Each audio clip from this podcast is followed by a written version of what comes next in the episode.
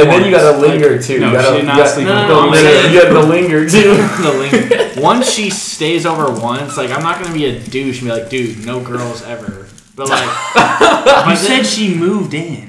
Just already broken. But like once it's happened, what do I do? Well, if she, you're like, I mean, you're basically saying, well, how long? Oh, I've already lost my virginity. I might as well like, just have rampant sex. Like I was, that was when I was a pledge. I was home. Drake was the one that I was home like 5% of the time. Drake was the one that like actually hated it and was there all the time, and he never said a word. Yeah, it's Drake. He's not gonna say anything. Why? Because he's a little bitch. Yeah. Wait, I never got that. If you're listening, to Drake. We love you and support you. Enjoy your marriage. Are we recording? Oh, hell yeah. All right, listeners. Wait, are we actually? Apparently, yes. I started about... Andrew, we'll call you for the betting segment. Well, I'll be gone. Oh, all right. I mean, well, when you said you'd be gone, I think we all knew. No, can you text me your lock of the week so I can share it with the listeners? I'll figure something out. Yeah. Okay. Hey, next week is like your like 2 weeks from now. That's your week. That's a big week. Lock everything. Save your lock of the week for the week of the 22nd. Alright. Should we invite our listeners if they want to join us at Oakland? They can. Sure. Yeah, we invited them last year. Yeah, we'll do a live pod. None of them could fly in from China. That could be hilarious. Live pod on live the drive crowd. No, we gotta wait till we get there so there's a crowd. Yeah, so that audience. Yeah, all of our listeners can show up and we'll talk about like how fun everyone's team. We bring like all the podcast equipment in. What the hell are you doing? These guys, you're doing a line of Smarties. All right, we like bring all the podcast equipment in. We can do a high pod. A what? A high podcast. Like high on Smarties. Like up in the mountains or something. We all get doped up and. I'm sorry, I don't do illegal drugs, so. Right, but if I just pause that recording, if you have a metal thing, they're not illegal if you like them. Is that how that works? Wait, it's pretty scientific. Are we still recording? Yeah. The doc actually is not working. Also, why'd you share it with Cole? It says I need to request access, you dick. That means you're signed into the wrong one on that page. Oh yeah, you're right. I don't know why. I signed into my. Oh. I signed into my. And welcome. Wait, are we actually recording? I already said that. Well, I still don't know if we can believe it. We're not. We are. Let's get into the intro. The mic isn't even on. Yes, it is. Oh, forehead McGee. Let's get into the intro. Are we getting into the intro? Yeah, let's get into the intro.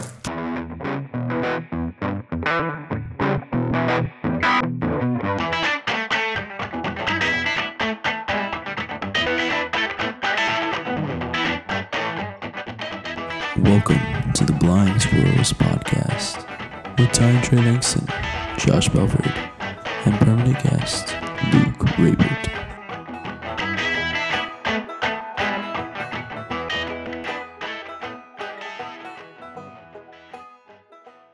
And welcome to the Blind Squirrels Fantasy Podcast. Oh God! Okay. Cannon is gonna hate you for that. No, this isn't Will. This is your host Trayton Benz, back from Whippedville. The wife let me get out of the house for a couple hours. I told her I was grocery shopping, but I actually came down here to record the pod. I forgot to study. Hey, may not be grocery shopping, but we getting this bread tonight. Woo woo! Oh my God! So hey, you're welcome, listeners. No more Cole. We're making literally zero bread off of this right now. No more sponsor us. No more Cole will sponsor us. This pod will not be. This podcast is sponsored by bread. This will not be a 2-hour pod. So this is your host Trey. That's right. We're back to the A crew tonight. Sorry, listeners, if you've had to listen over the past couple weeks. Luke is still here. He's always here. He's got nothing else to do. He's a permanent guest. Permanent guest, Luke Raybert. This is your host, Ty, not last in points for Langston. And then this is Luke, not 1-7. We may be at the bottom of the standings, but we are number one. I'm just not at the bottom of the standings. I'm at the bottom of the standings.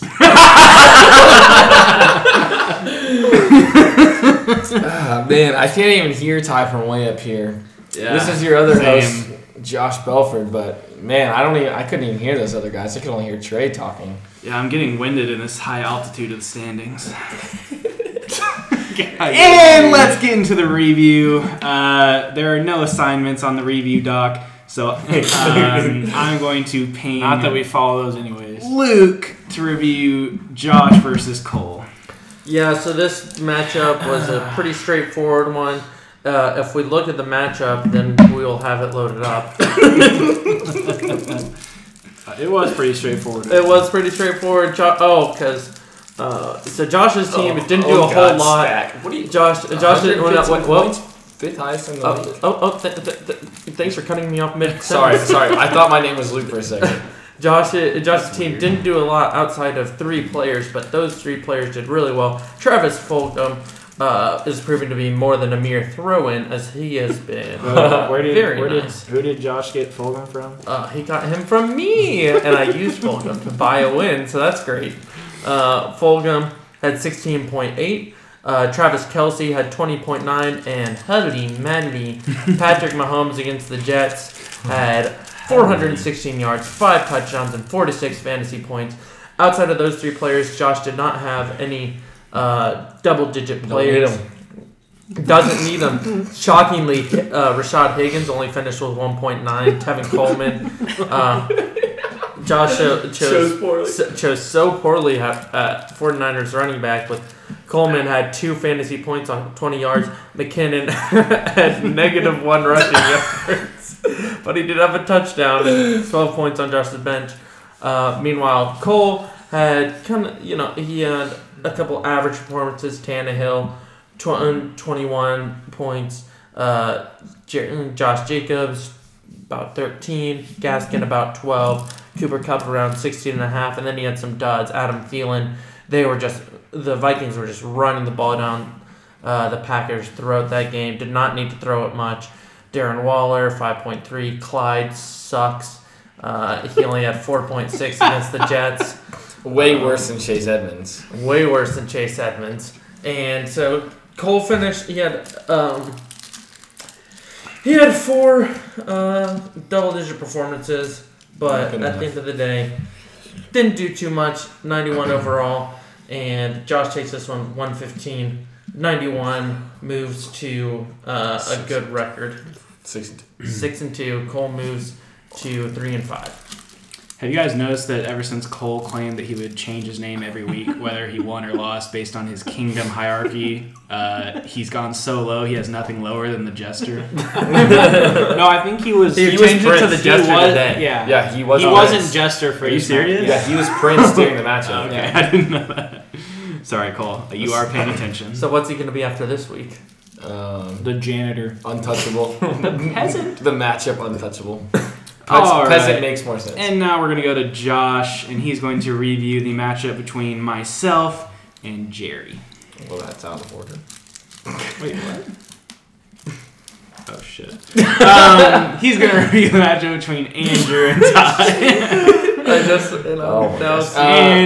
There goes our explicit. What Ty sent in the Instagram group. What he said? Sheesh, look at those. That was hilarious. Insert Kirby gif. Jeez. Look at the police guy. All right. Now turning to look at... Well, we don't even want to look at Ty's team because Ty's team is just so garbage. That he lost to Andrew, and Andrew had 2 players, one being his defense and one being Kenny Golladay, score 0 points. He scored 0 points, and Ty still lost by 30 points. Ty got a bulk of his points from Tom Brady to Mike Evans. The stack TD. The stack TD. Ty pointed out to me that that three of his pass catchers, Marquise Brown, Dallas Goedert, wow, your team sucks, and Deontay Johnson, all three of those combined for three catches at 24 yards. Not great, Bob. Oh, man. I guess a bright spot, technically, would be his defense, scoring 7. Third highest scorer. Good job, Ty. Thank you. Gostkowski with 2, not great. Especially when Will Lutz gets 14. That's a big performance from the kicker. Tyler Boyd looked nice. He could be a replacement for Kenny Golladay for a bit for Andrew, since Kenny Golladay seems to be out for a couple weeks, and I think Matt Stafford is out, right? Yeah. I didn't see it official until a little later, but so you'll probably put Tyler Boyd in there. Mark Andrews, kind of touchdown dependent, it seems like, but still not bad, I guess, because it beat Ty's tight end. And then Derrick Henry is still Derrick Henry. You say 3 for 32 wasn't bad. I said since it beat Ty's, that's what. I'm just Andrew's gonna hope to look back to Deshaun Watson, as Joe Burrow is just a nice average 22. I'm sure he's gonna want a little more than that in a harder matchup. And Andrew takes this one, 101.16 to 67.5. All I'm hearing about this matchup is that my wide receiver one outscored his by infinitely more points. All right, and now we're going to turn to Ty to review the game between myself and Jerry.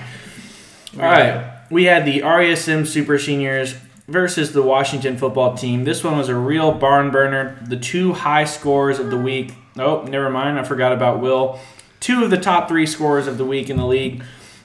Trey took this one 146 to 124. He had huge blowout performances from Aaron Rodgers, 28 fantasy points. Dalvin Cook, much to my chagrin, going off for 47 fantasy points in his first game back from injury against the Green Bay Packers. Double whammy there for Jeremiah. Tyreek Hill put up 23 in the flex spot for Trey, and then the Philadelphia defense took advantage of Ben DiNucci's first start, and probably only start he'll ever have in his entire life, unless the AAF comes back. The Philadelphia defense, on a suspect, controversial touchdown, ended up with 21 points. If you haven't seen the play, go YouTube it. That was bullshit. They did not score. The Cowboys would have won. That's right. Looking over at Jeremiah's team, Justin Herbert continues to be a breakout rookie and a good replacement for Dak Prescott, who got injured earlier for Jeremiah. That was a pretty good sly pickup by Jerry. Justin Herbert belongs on the Falcons. Whenever Jerry lost Dak, he texted us and said he has a great plan to pick up 2 quarterbacks, Justin Herbert, and I guess the other one was Derek Carr. No, the other one was Ryan Fitzpatrick. Okay, so really, he did a good job with Herbert, but we'll see if Herbert can keep this up the rest of the season. Alvin Kamara has been one of the superstar. Alvin Kamara. Alvin Kamara. Theoretically, an automatic 20 burger every week for Jerry. Jamal Williams stepped in nicely for the injured Aaron Jones, putting up a respectable 15.2. And then the rest of Jerry's team just didn't get it done. I don't know why he started DeAndre Hopkins was on bye. So he started Jarvis Landry, who put up a measly 7.2. Tyler Lockett does what he always does, follows up a 50-burger with a 5-burger. And then, he did get 28 points combined from his defense and kicker. So all around, another good week for Jeremiah. He's been putting up 180s and then kind of like lower weeks. This is one of the more in the middle weeks for Jerry, and that's not enough to get it done against the super seniors. So Jeremiah drops down to 4-4 with the most points for in the league. Trey continues his run of luck with the lowest points against in the league and shoots up to 6-2, basically a lock for the playoffs. My favorite thing about this is me and Jerry are both 4-4 right now, and he scored 124 points this week. I scored 63, and we got this, and we both were 0-1 this week. So. That just proves in fantasy it's not about how good you are, it's about how good your opponent is. Facts. All right, and now I'm going to review the matchup between Will and Luke. All right, when you take a barn burner. Wow, when you take a look at this matchup, it was a complete and utter landslide, as Will likes to say. Let's take a look at what happened. So, not great, Bob. Nick Foles was actually a pretty good fill-in after we made fun of him for that play. He got 20.88. Holy moly! Will's wide receivers combined for 5 touchdowns between them. Devontae Adams and DK Metcalf have been on absolute fire this year. It's a great tandem for Will, and they combined for over 60 fantasy points, and then not to mention Allen Robinson at his flex got 17.7. So Will could have just played his 3 receivers and beat me. He almost could have played his 2 receivers and beat you. See Andrew. Yeah. Have fun with Anna. All right, so. Yeah. Will's team did go off. I just want to point out that John Taylor's a bust. All right. Luke's team. Holy shit. Let's try to find a bright spot. The bright spot is that the trades that I made punting for next week didn't cost me a win this week. There was a brief period in the noon games where Robert Woods was kind of popping off, and I was sitting there like, oh, God, this could be close enough where I just threw a win. And no, it was not. It in no way was. And it made me feel a lot better. Luke this week was just preparing for a nice punt, pass, kick competition, and he did a lot of punting. Just call me Andy Reid. Can we talk for a moment about why you had Jimmy Garoppolo? I had Jimmy Garoppolo because in case it was close, I was more worried about Jimmy Garoppolo than Nick Foles, and I didn't want Will to have to pivot off of him in the 3:00 games. And then I was planning on dropping him and picking someone else up, but I forgot. You got too drunk on Dixon the night before, so you forgot to set your lineup. Not really. He wasn't that drunk. He walked home. He walked it off. That's right. It was nice. All right. So bad matchup pretty much speaks for itself. And we will move to Ty for our final matchup to look at Cannon versus Max. This one was the thriller of Week 8 here in the league, coming down to Monday Night Football. Oh, my gosh. Yeah, you go. All right. Max, the Oracle, ends up taking this one 109-106. It came down to Monday Night Football. Cannon needed 8 points from the Tampa Bay defense. Daniel Jones and the Giants had 9 points. Or he needed 9 to win? Yeah. So he needed 9 points. Daniel Jones and the Giants have been giving up a lot of points to opposing DSTs. But alas, Cannon could not get it done. The Tampa Bay defense only gets 6 points. And in the last drive, there were multiple chances for them to seal it for Cannon, including a couple of dropped user picks, devastating yardage bracket, and then followed by an even more devastating Golden Tate touchdown in the last minutes of the game. And then it's kind of a dagger. The pinnacle play of it was the Bucs were at exactly 9 points on defense, and it was 4th and 5 for the Giants. No timeouts left. And the Bucs' pressure was getting Daniel Jones. It just looked full panic mode. It just looked like he threw it randomly while getting hit. Sterling Shepard came back for the ball, looped around 2 defenders. I thought it was Slayton. He got the first drive. Oh, yeah, sorry. It was Slayton. And he looped around, caught the ball, and then sprinted 1 yard short of the yardage bracket. And so it was like unbelievable play to save it, but then Cannon still had a chance off of it. Yeah. And then absolutely devastating for Mr. Kern there, especially because it put him almost almost out of reach. Yeah, pretty far out of reach of playoffs now. Like he's got a low chance of playoffs. His Sunday morning trade for Robert Woods almost bought him the win, but not quite. Carson Wentz was a big reason why. Holy crap. Carson Wentz just sucks ass at football. 12 fantasy points against the sorry Cowboys secondary. 2 inexplicable interceptions, and I think maybe even a fumble. Two fumbles, 2 picks. That's really probably the biggest thing Cannon could look at. And the Cowboys still lost by 2 possessions. And then George Kittle getting hurt also didn't help him out there. But if you ask him, it was all on the shoulders of Harrison Butker. Only Harrison Butker's fault. Who who didn't miss a single kick, but the Chiefs just did not have to settle for field goals there against the sorry New York Jets. Looking over at Max's side, kind of just wash, rinse, and repeat with Max's team. Russell Wilson has been a fantasy MVP this year, goes for another 36 points. He finally benches A.J. Green. I guess he listened to the pod 2 weeks ago. He did start the Tennessee defense. Another poor defensive choice by Max. Let's see if he has a defense in for the lineup next week. We've said this already. No way. But Max has exactly 0 points from defenses this year. That's right. But yeah, so Max takes this one 109-106. The Oracle, if you ask him, has won three straight since I called him a bye week. But the fantasy app says different. So he has won three straight of games that he scored more points than the other person. That's true.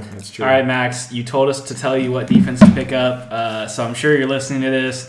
If I were you, I would pick up the Minnesota Vikings defense. They're not very good, but they get whoever the hell the backup quarterback is for the Lions at home with no Kenny G. So go pick up the Vikings DST. All right, and now that we have completed our Week 8 reviews, Ty, do we have a retroactive dumbass play of the week? Of course we do. Lots of dumbass plays in Week 8. Really not sure who is setting the lineups for these people because this is just embarrassing. You know, sometimes I try to find one that costs someone a week, and then sometimes I just like to humiliate people. Today I'm going to humiliate someone on the pod. That would be Mr. Josh Belford. Despite winning 115-91, he once again... chose the wrong 49ers running back. I thought you were going to say Rashard Higgins. No. Tevin Coleman. With a solid 2 points in the flex. Devastating. You know what sucks too? He frustratingly benches Jerick McKinnon, who goes off for 12 fantasy points. Do you guys have -1 yard fantasy points? No, so who was it? I think I looked at Ty and I go... Maybe it was Cole. I go, right before the drive that Tevin Coleman scores, I go, well, at least I didn't choose poorly. You finally have 2 points, at least I didn't choose poorly. You mean and before McKinnon scores? Yeah, sorry, before McKinnon scored. Yeah. I was like, at least I didn't choose poorly, and then he scored. I was like, no.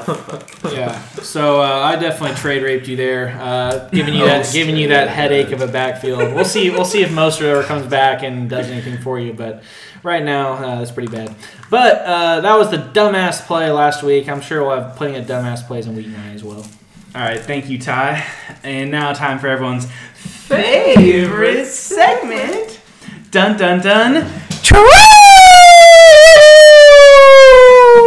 Gee. I wish I could have turned the volume down. Thank you, Cannon and Cole, for turning down your volume before that, as you told me you always do.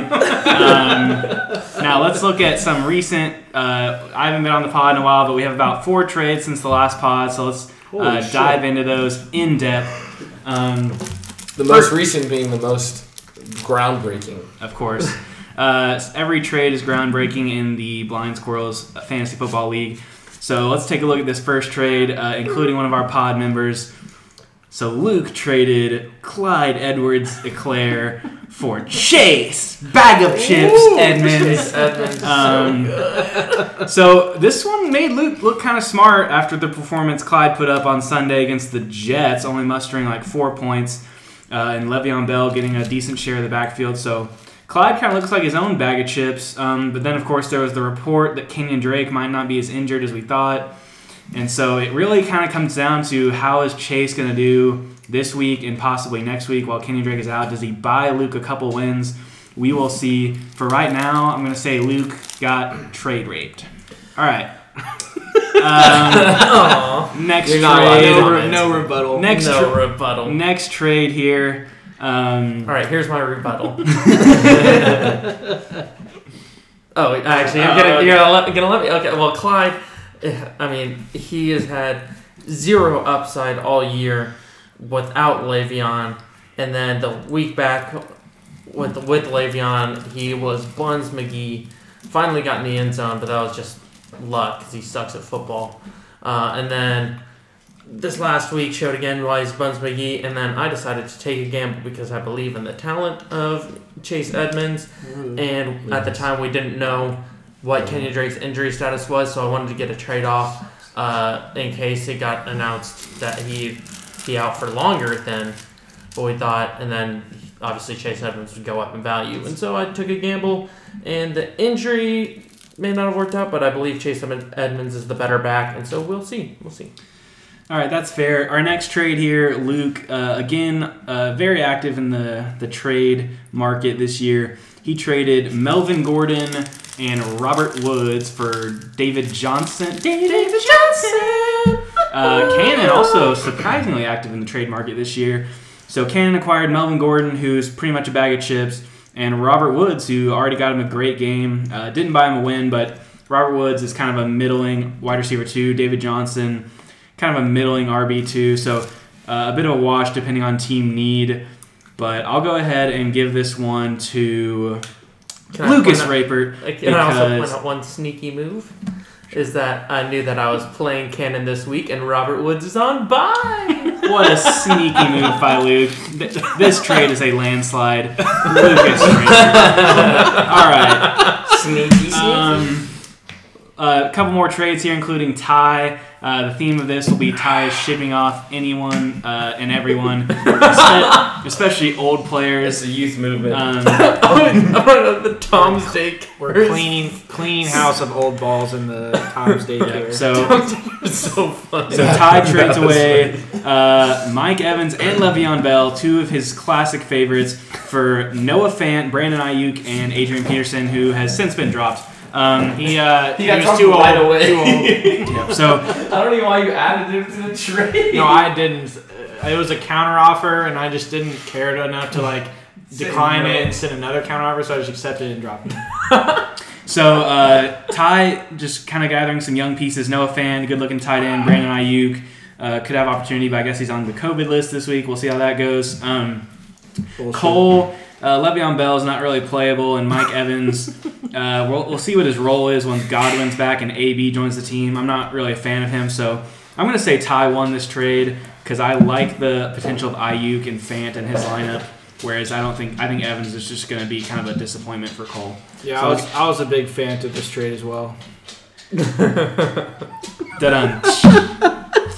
And then our last trade will take literally less than 10 seconds on. Dallas Goedert for DJ Chark.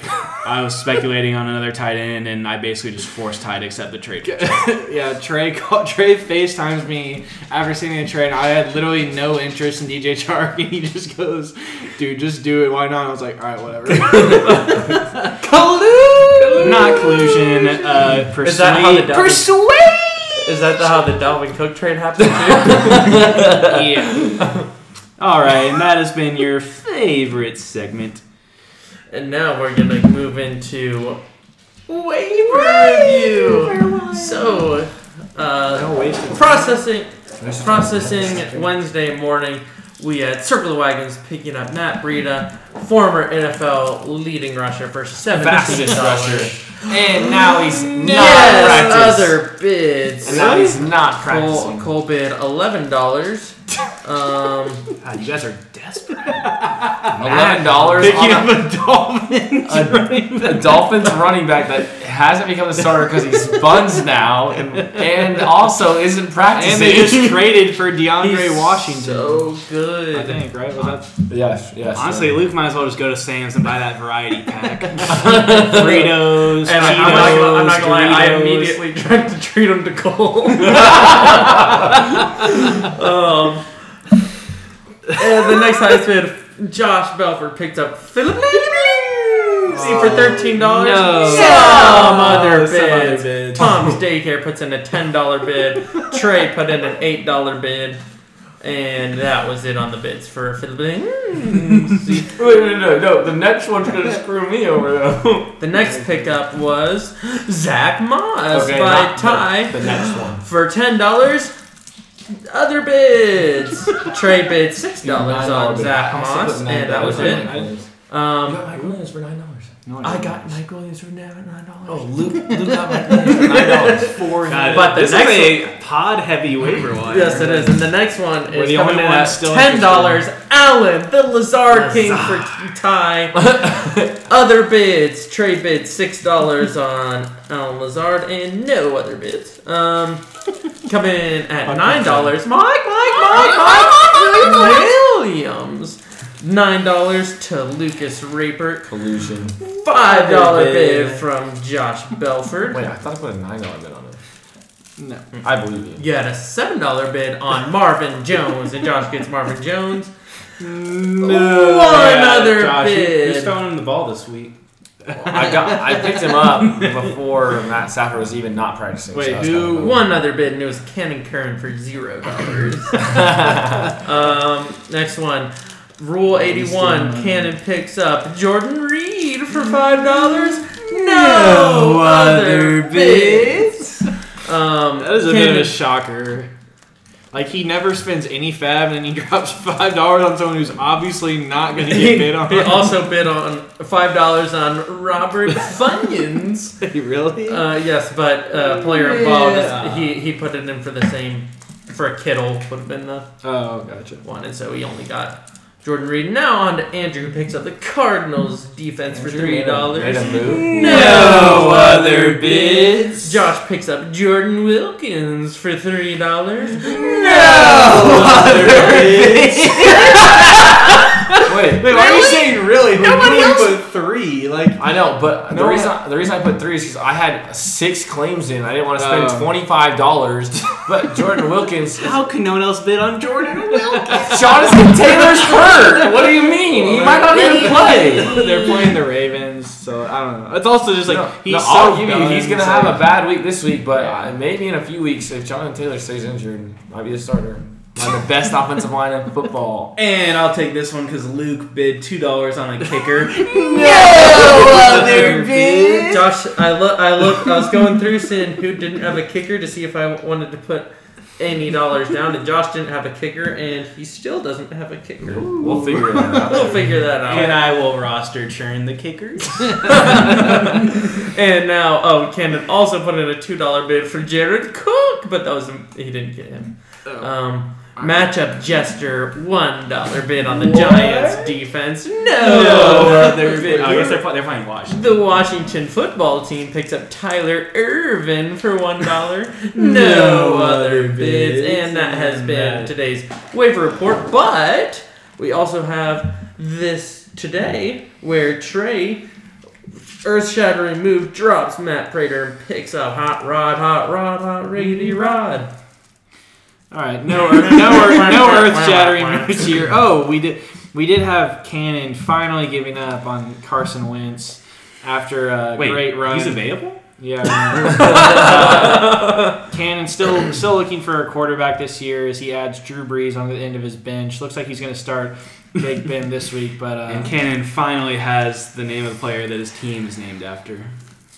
Feel the breeze. He hasn't changed his team name in like 3 years. No. Yeah. All right, now it's time to waste y'all's time. Yes, sir. I was really planning a waste of time segment, and then I fell asleep on my couch about an hour before the pod, and I've been trying to think of something. And don't worry, guys. Wait, I thought you were planning something. I was trying to think of something to throw out the pod, and I have nothing. I couldn't even think of a way to waste it, so I'll just keep it short and sweet and hit y'all with this. Whoa! Short and sweet is like the anti-Christ of the waste of time segment. All right, I'm gonna pull. You'll have to look at the YouTube portion for this, but I'm gonna pull up my Minecraft world and give you a tour. That'll be our waste. No, I have a joke for you. All right, let's hear it. What is What kind of music does a windmill like? I don't know, Luke. What kind? It's a big metal fan. All right. Yeah. Wait, before we move on to previews, isn't that pretty awkward when Katie said bye to Cannon? Oh, there we go. God, that was so funny. Who was you? It was Will. Also, Cannon. I did not say anything with her in earshot. What? No. What do you mean? I went back to her car when I... No, she was about 4 feet away. She visibly... Someone call Katie and let's ask her if she heard it. And we were going to live call Katie. No, we're not calling Katie on the phone. But she clearly heard you. Oh, wait. Do you... Is that what Ty said? Ty said... Oh, my God. That was so awkward. Should I expose her and read her text to me on the pod? Waste our time. Wait, she texted you after? Yeah. Okay, so... About Cannon? Yeah, this is at 8:05 on Saturday. Dish. So, probably about right after she left. OMG, that was so awk. I didn't know what to do. Ha ha, I feel bad. And then I said, that was so funny. And then she said, I didn't know if he would think that was awk to hug or not. So I was just like. And then I said, yeah. And then I said, I think you did the right thing. And then I just stopped texting her. But she definitely didn't hear you. Okay, she didn't? No, she wouldn't. No. But that text, it sounds like she texted you. Yeah. Oh, yeah, no, okay, I don't really care that she heard me. So you were adamant that she didn't. You were like, she was halfway to her car. I think we all understood the awkwardness that was happening. I felt like saying something actually made it less awkward. Yeah, okay, I'm sure most of you listeners have heard it, but basically we're in a group of me, Ty, Will, and Cannon talking at Ty's engagement party, and Katie was about to leave, and so she came over to say goodbye. And she gave Ty a hug, and then she gave me a hug, and then she gave Will a hug. And then at that point, she had, committed where she would just be an asshole. She didn't say anything to Cannon, which still would have been the move. That's what you should have done. Probably. But it would have been so bad. But then she just goes I'll see you. And Cannon was so obvious, see ya. It was the worst. And then as she's walking off, Ty yells at the top of his lungs, oh my God, that was so awkward. And you could see her visibly react. She was so embarrassed. That was the worst bathroom break of my entire life. Then, I wish so bad I would find a bathroom break. Cannon goes on to go, because his current girlfriend, Upgrade, was sitting over by the fire, and he starts looking at her and starts motioning to her I didn't hug her, I promise.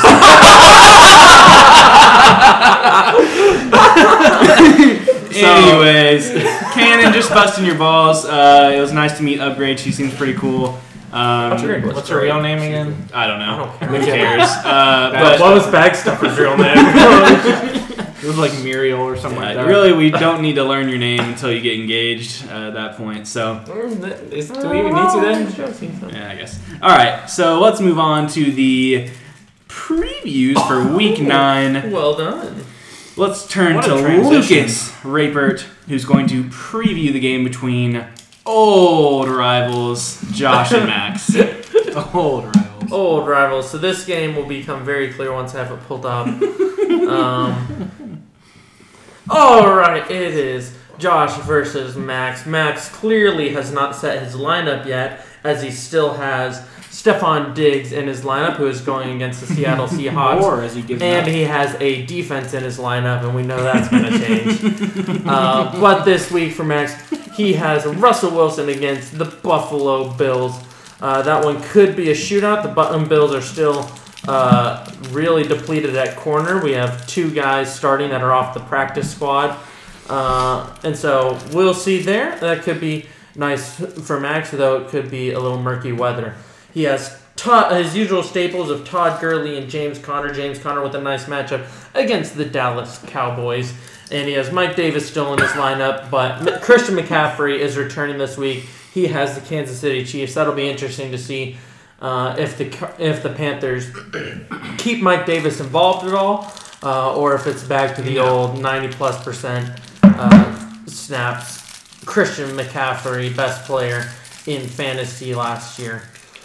Now he has Justin Jefferson. I would expect AJ Green's on bye off his lineup. Really, his only wide receiver option to move into his lineup for Diggs would be T.Y. Hilton in a tough matchup against the Ravens. And so Max's rule is really putting him in a tough spot here. Once again, Ariel Ebron. I hope he caves on his rule so bad. If I'm the reason that he caves on his rule, I will never let him hear the end of it at all the events that I see him at, you know, because I see him all the time. Every time you go to Harps. Josh has... Patrick Mahomes and Travis Kelce going up against the Carolina Panthers. He has Ezekiel Elliott, who has been pretty boo-boo since Dak went down. And he has the Pittsburgh Steelers this week, which is tough. And then Josh is going for 3 carries for -1 yard. Jerick McKinnon into his lineup. Josh has a number of bye weeks. He has Nick Chubb hasn't returned yet. It's Boston Scott and Travis Fulgham on bye. He does have... Mostert's still hurt. He has Phillip Lindsay and Jordan Wilkins, so we'll see if there's any movement throughout the week on his running back room, but he doesn't really need... He's at 6-2. It doesn't matter too much for him. Terry McLaurin against the Giants. Godwin, we don't know if he'll be healthy, but he has Antonio Brown on his bench. And Marvin Jones. Josh is really has a bit of a patchwork lineup going on this week. With some injuries, some bye weeks, and then Zeke against a really tough matchup. I am going to lean...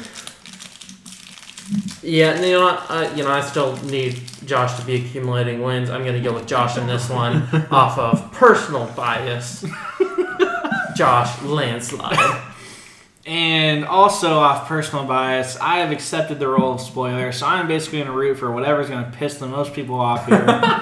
I'm going with Max. I just want Max. To win. I thought you were saying I'm gonna say me because it would piss Max off because he would be pretty much knocked out. But yeah, but everyone else wants you to win because you're basically already a lock for the playoffs. But Max was sitting at 4-4. 4-4 still has an outside shot at that 4th seed. No one thinks his team's any good, but if he keeps finding ways to win, especially against Josh this week, Marvin Jones and Jerick McKinnon in the lineup, this could be a week that it happens. I think the stack has a bit of an off week, and Russell Wilson and the boys get it done. Christian McCaffrey goes off in his first game back. I'm taking Max in a landslide. Yeah, I actually do like Max's team a lot, but just for a quick recap for... That was my turn. Sorry, I'm just saying before we do the rest of the previews, we're going to look at the playoff picture. Just probably should have done that before looking at the previews. So right now, Josh and Trey are both at 6-2, sitting pretty. Do you want to know the percentages? I can say the percentages. If you want to do the percentages, I'll give you percentages. I'm a 100% lock, bitches. Three-peat incoming. And by 100%, he means 94. I myself am a 93. Cole has a 9% chance of making it. Andrew a 31, but I believe Andrew has like a 75% chance of being a playoff or I guess a non-SACO team. Will has a 76% chance of making the playoffs. Jerry a 47. Cannon a 6. Luke a 19%. Ty a 0. And Max a 22.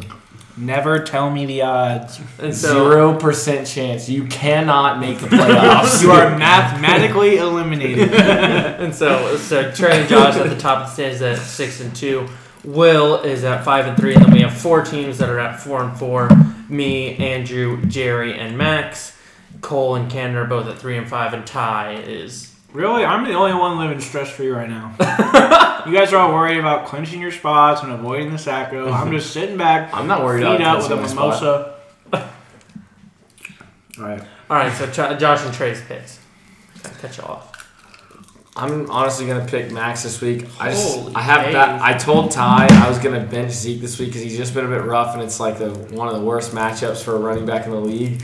And then I looked at who I was going to start instead of him, and it was going to be no one. Phillip Lindsay, if I got him. So I really don't know what I'm going to do. I'll probably stick with Zeke because it's just Zeke. I'm Zeke and the boys. I kind of got to start him. But I don't know, bad matchups. Jared McKinnon's probably going to get negative yards again, even though Green Bay can't tackle a running back to save their life. And I might just throw Antonio Brown in there just for funsies, you know.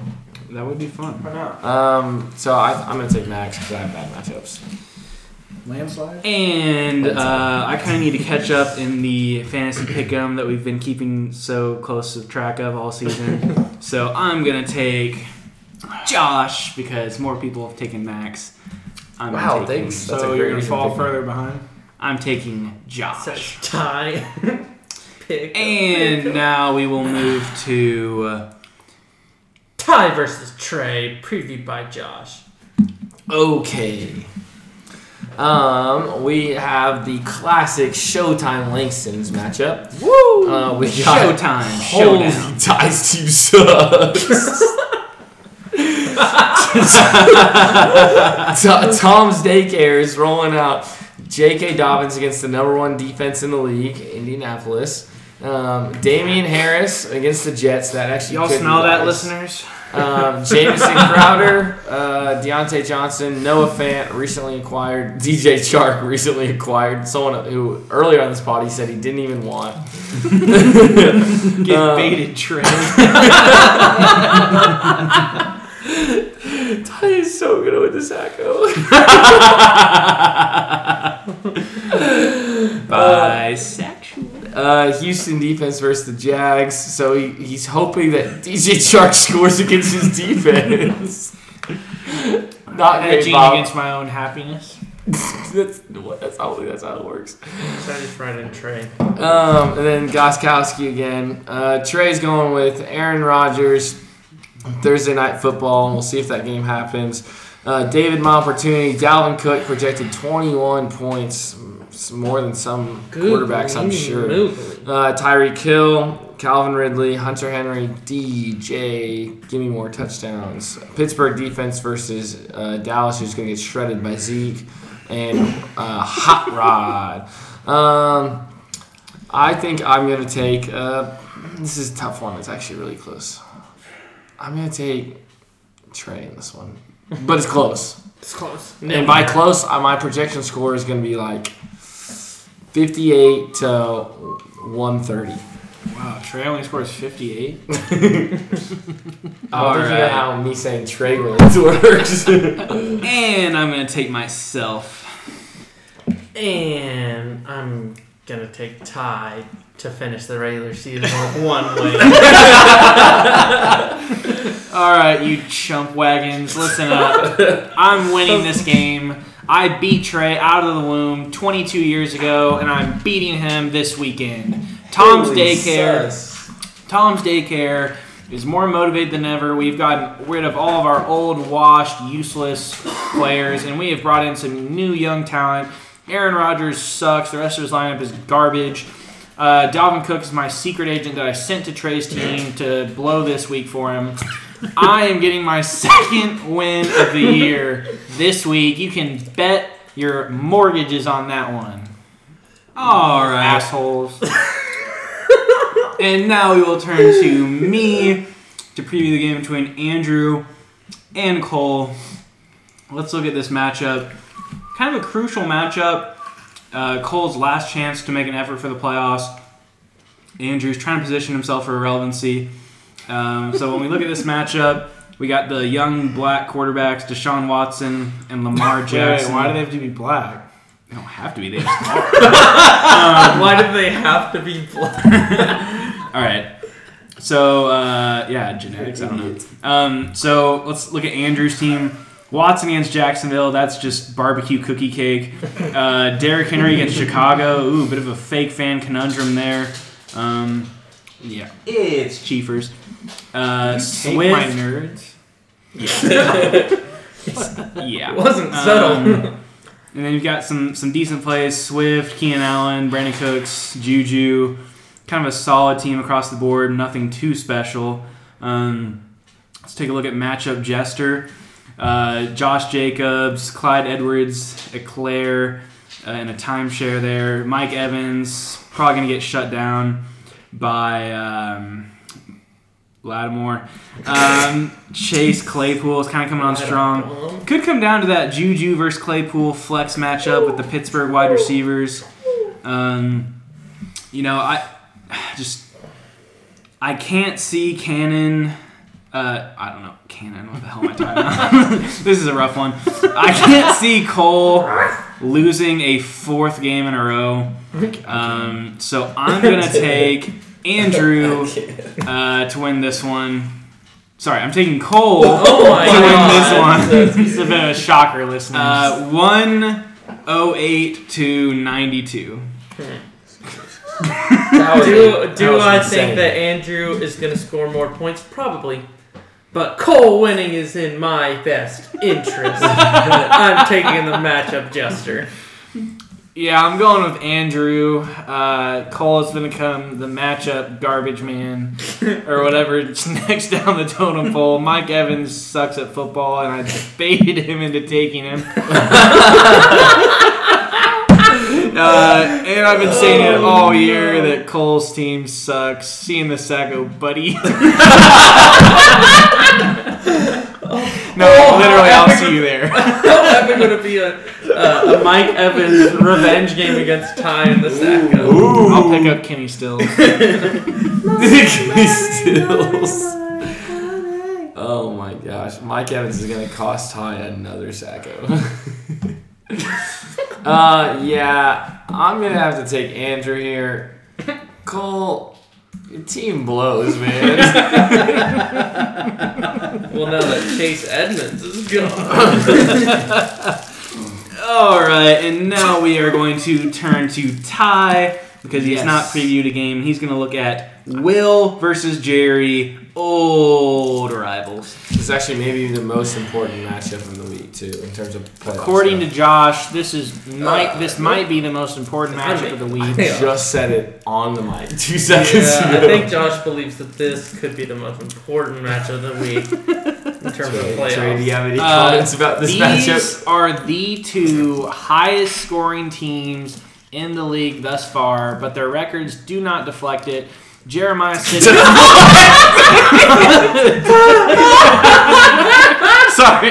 Incoming RCM. Oh, God. Oh, my God. Welcome to the dyslexic club. And it appears that Josh has dyslexia?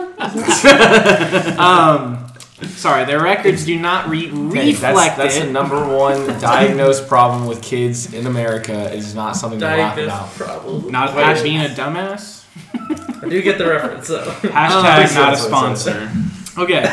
We're not sponsored by dyslexia. So, Jeremiah sitting at 4-4, Will sitting at 5-3.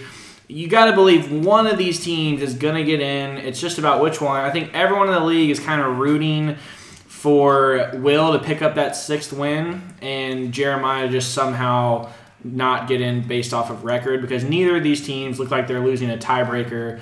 So all the 4-4 teams trying to get to that 6-7 win total are kind of rooting for Will to just keep winning games at this point, I believe. I don't really care. I'm in the Sacco. So, Kyler Murray off the bye, coming back home against Miami. Will's got Chris Carson currently projected to play, but I don't think he's practiced yet this week, and they could rest him until next week. Jonathan Taylor is also nicked up and has a tough matchup against the Ravens. Devontae Adams, assuming this Packer game happens at this point, where it's kind of up in the air. The NFL has said it's going to happen, but if it does, he should have another monster outing because he's pretty much the only wide receiver there. The Packers failed to do anything at the trade deadline. Gronk is to Cannon's and Jerry. Gronk has put together a nice 3-game stretch, kind of looking a little closer to his old self, getting in the end zone a couple times, racking up some yardage. And then Allen Robinson is just the model of consistency for Will's team. Will currently has DK Metcalf in as well. Will's team is just a powerhouse. Both these teams are powerhouses. Jeremiah has Aaron Jones in right now, but all signs are pointing to Aaron Jones sitting tomorrow night if the game is to happen. So if he does, Jamal Williams is also out due to COVID. So he will have to turn to Tyler Ervin. Fresh off waivers. That's not good for Jeremiah, who's already had some tough luck this year with only 4 wins and the highest .4 total of the league. DeAndre Hopkins comes back off of bye, so that should give him a much-needed boost. And then Justin Herbert has a really nice matchup home against a porous Las Vegas Raiders secondary. I'm going to go with Jerry here. I think Jerry picks up the win and just makes the playoff picture really messy. I think that we're going to have a bunch of 5-win teams after this week, and these are going to be two of them. I think I'm going to go with Will because I really don't want to play Jerry in the playoffs. Yeah. I'm not scared of anyone like Josh, but I'm going to take Will because I really don't want to play Jerry in the playoffs. Something that'll be interesting in this game is the number 2 fantasy wide receiver DK Metcalf versus the number 4 fantasy receiver in Tyler Lockett. That'll be a pivotal game. The Bills. Who does Tre'Davious White cover? Probably Metcalf. It'll probably be Metcalf, but either way, Clamps. They're both probably going to feast. I'm going to take Will in this one. Ooh. Because it's more beneficial for me. And we're starting to see a trend with Luke's picks. I wonder where this one's told us why he was picking his picks. And we're going to turn to Josh for our final preview of the week and the pod, looking at Luke versus Cannon. All right. We got Josh Allen versus Seattle. This will likely be a shootout. I guess depending on the weather. But this could be a shootout between two teams. Seattle doesn't have a great defense. The Buffalo defense is usually pretty solid, but I think they're a little depleted. We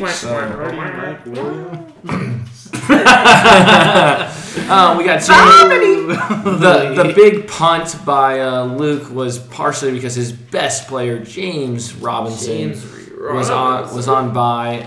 So we got James Robinson back in the lineup. D. Johnson of Houston. Inserted into the lineup in a revenge game against Cannon. We'll see how that goes. Robbie Anderson versus Kansas City. Luke will be hoping that's a high-scoring affair. Mike Williams straight off waivers and into the lineup. Jonnu Smith back from injury. And it's Chase Edmonds.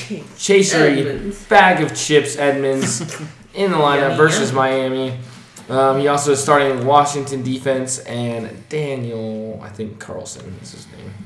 All right, looking at Cannon's roster, we got Big Ben, we got Antonio Gibson and Melvin Gordon, the two scrubs of starting running backs in the league. I mean, they're not terrible, but those are probably the two worst starting running backs. Way worse than mine. Cool. All right, the second worst tandem at starting running backs. You worse. Oh. We got Julio Jones. Michael Thomas he returned to practice today. Hopefully he'll not get injured again, but that's not how it's been going for Cannon and Michael Thomas.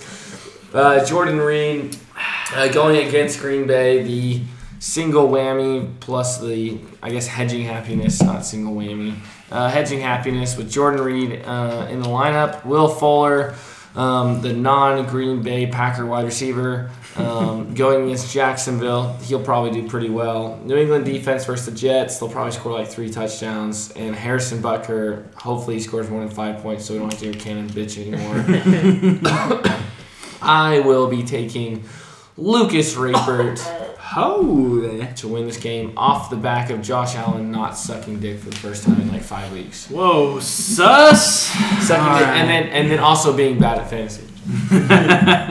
Because he's gay. All right, all the signs are pointing to that I should pick Luke. But if you remember last year on Monday Night Football, Patriots Jets, that was the birth of the pick. Sam Darnold saw ghost against the Patriots, and now we have a repeat of that game. Jets Patriots Monday Night Football. Sam Darnold will throw multiple pick sixes to lead Cannon to a thrilling Monday night victory, 129 to 128.9 Cannon. Ouch. So this one, the biggest game for me this week is going to be Houston versus Jacksonville, in the matchup of James Robinson versus David Johnson. Both teams have garbage run defenses, and I think they're going to dominate. And I think I'm going to lose this week to Cannon because of reasons. And that is my gimme 100% locked and loaded. Sell your house, bet everything you own. Give me your money. I'm gonna take your money. Fantasy pick'em lock of the week, taking Cannon landslide. Nobody circles the wagons like circle the wagons. Cannon is basically dunzo this season, so him winning does nothing for the chaos I'm wanting to watch. So I'm going with Luke getting to his fifth win with his shitty-ass lineup. And one prediction I do have is he will remain behind me in points for. So you're going to have to win this week, but you're going to do it with a low amount of points. That's how I like it. That's the best way to win, baby. That is the best way to win. And Luke gets this one 100-93. Mm-mm. So you're projecting a pretty good week for you. Hey, remember when Cannon said that now that he's out of college, he would try harder in fantasy? No. All right, no, and now we would like to turn to our mailbag. Wait. I still have to pick. We have a dumbass play of the week from Ty, sponsored by Coca-Cola. Coke Zero, actually. So looking through the lineups, I've picked on a lot of different people this year. I'm trying to branch out a little bit. I've picked on Max. I've picked on myself. I've picked on Josh a lot. Let's go somewhere else. Jones. Oh yeah, projected 0 points. What a moron. Let's see. I'm actually gonna go to the matchup jester. He's gonna close your fingers and point. I could just close my eyes, scroll up and down the lineup, and stop on a random name, and it would probably be pretty true. But we're gonna go to flex here, as he's got Clace Chapel sitting there. Deontay Johnson and Juju are both healthy and have been soaking up most of the targets. Just like last week, Deontay Johnson's one catch soaking up targets. Chase Claypool has been way too busy making stupid TikToks. And outside of his big 3-touchdown performance against the Eagles, he really hasn't been that impressive. Now, he is going against one of the worst secondaries in the league, but we're going to lock him down. So Chase Claypool has been great in games without Deontay Johnson. Yes, and Deontay Johnson, I'm predicting, is going to go off this week. Off the field with an injury? Or? Sorry, Chase Claypool. Dumbass play of the week. An interesting thing about him playing Chase Claypool, too, I almost said his name wrong because of time, is that Juju has averaged the last 3 weeks. I'm pretty sure he's gotten over 12 targets in every game. It's like... I'm not saying he's good because I just don't think he's that he's fine. I think he's a fine receiver. He's ass. I know Luke thinks he's ass. I think he's fine, but when you get freaking 13, 14 targets from Hall of Fame Big Ben, it's gonna you're gonna get points. It's kind of crazy. Just sent you a trick. Was that William McCombs? William McCombs. Do you have anything to say to our loyal listeners? What is happening? Those are Smarties. We're doing lines. It's Smarties. Oh, yeah. What do you say? We're about to finish, so tell us something interesting. Gosh, don't let him know that. Finish with the mailbag. I want to get his side of the story on Saturday. Or I just want to get his input. Wait, could Katie hear when Ty yelled that? That was so you yelled it. All right, that's all we needed to know. You yelled it, and she was 5 feet from us. You heard it here first. She was halfway to her car. Tune into the beginning of the pod to figure out what Katie texted Ty. Oh, that's right. All right, after that happened, you'll have to listen. You'll have to tune in. It was way less juicy than you'd ever think. Okay, mailbag question. All right. Coming in from our loyal listener, Ty Langston, who has scored the least amount of points in a game this season. Wait, who is it? That would be Luke. Deep research here, but it was me, 63, and I had the same record as Jerry that week. We had to do a deep dive to figure that one out, but it turns out it was our only mailbag question. Hey, I'm 4-1. in the last 5 weeks. That is our only mailbag. All right, we'd like to thank our sponsors. What's we have a breaking news mailbag question. Please don't email it to us right now. Just tell us. DM it. Oh, okay. All right. And while we're waiting on this DM, ceiling with blood. We'd like to thank. And what puts up his and mailbag question is no longer. We'd like to thank our sponsors, Nerds, Smarties, Bread. Right, Will? Bread? Yeah, you totally know what we're talking about, don't you? Tune in to find out the bread story. The Electoral College. Wait, that was a good debate. I enjoyed that quite a bit, actually. Yeah. I was in class. Wait, did you guys see Michigan and Wisconsin both got announced for Biden? Yeah. That was a while ago. I think it's coming out to Nevada. It's pretty much. This is not a political podcast. But live on the pod, I am going to decline Luke's trade. Darn. What? How could this happen? I'm going to hastily decline it. I'm assuming Jim Michael Hasty was in that. I'll take Jim Michael Hasty. All right. Also, this is your reminder that Jermichael Hasty is on the trade block against the Packers run defense this week. Holy moly. Oh, wait, I have a really lucrative name for you. Jerick McKinnon. You can hide so lucrative. The mere fact that Luke is offering it makes it more desirable, I think, because players seem to go off once they leave Luke's team. All right. Go off the field. Go ahead. Why are we moving the mic? No. Cannon, mute your mic. Some quick announcements here at the end of the pod. The league members are going to do a little bit of a meet and greet in Hot Springs, Arkansas. November 22nd. Meet us at Oaklawn Sports Casino. We'll be sitting there watching the games, making lots of free money. We might even be recording a live episode from the casino. Yes, one of our hosts got an iPhone 12 because he's a rich douchebag. Wait, that's a 12? Yeah, that's a 12. Holy handsome rich guy club. Also, the owner of a white Nissan Altima. Your lights are on.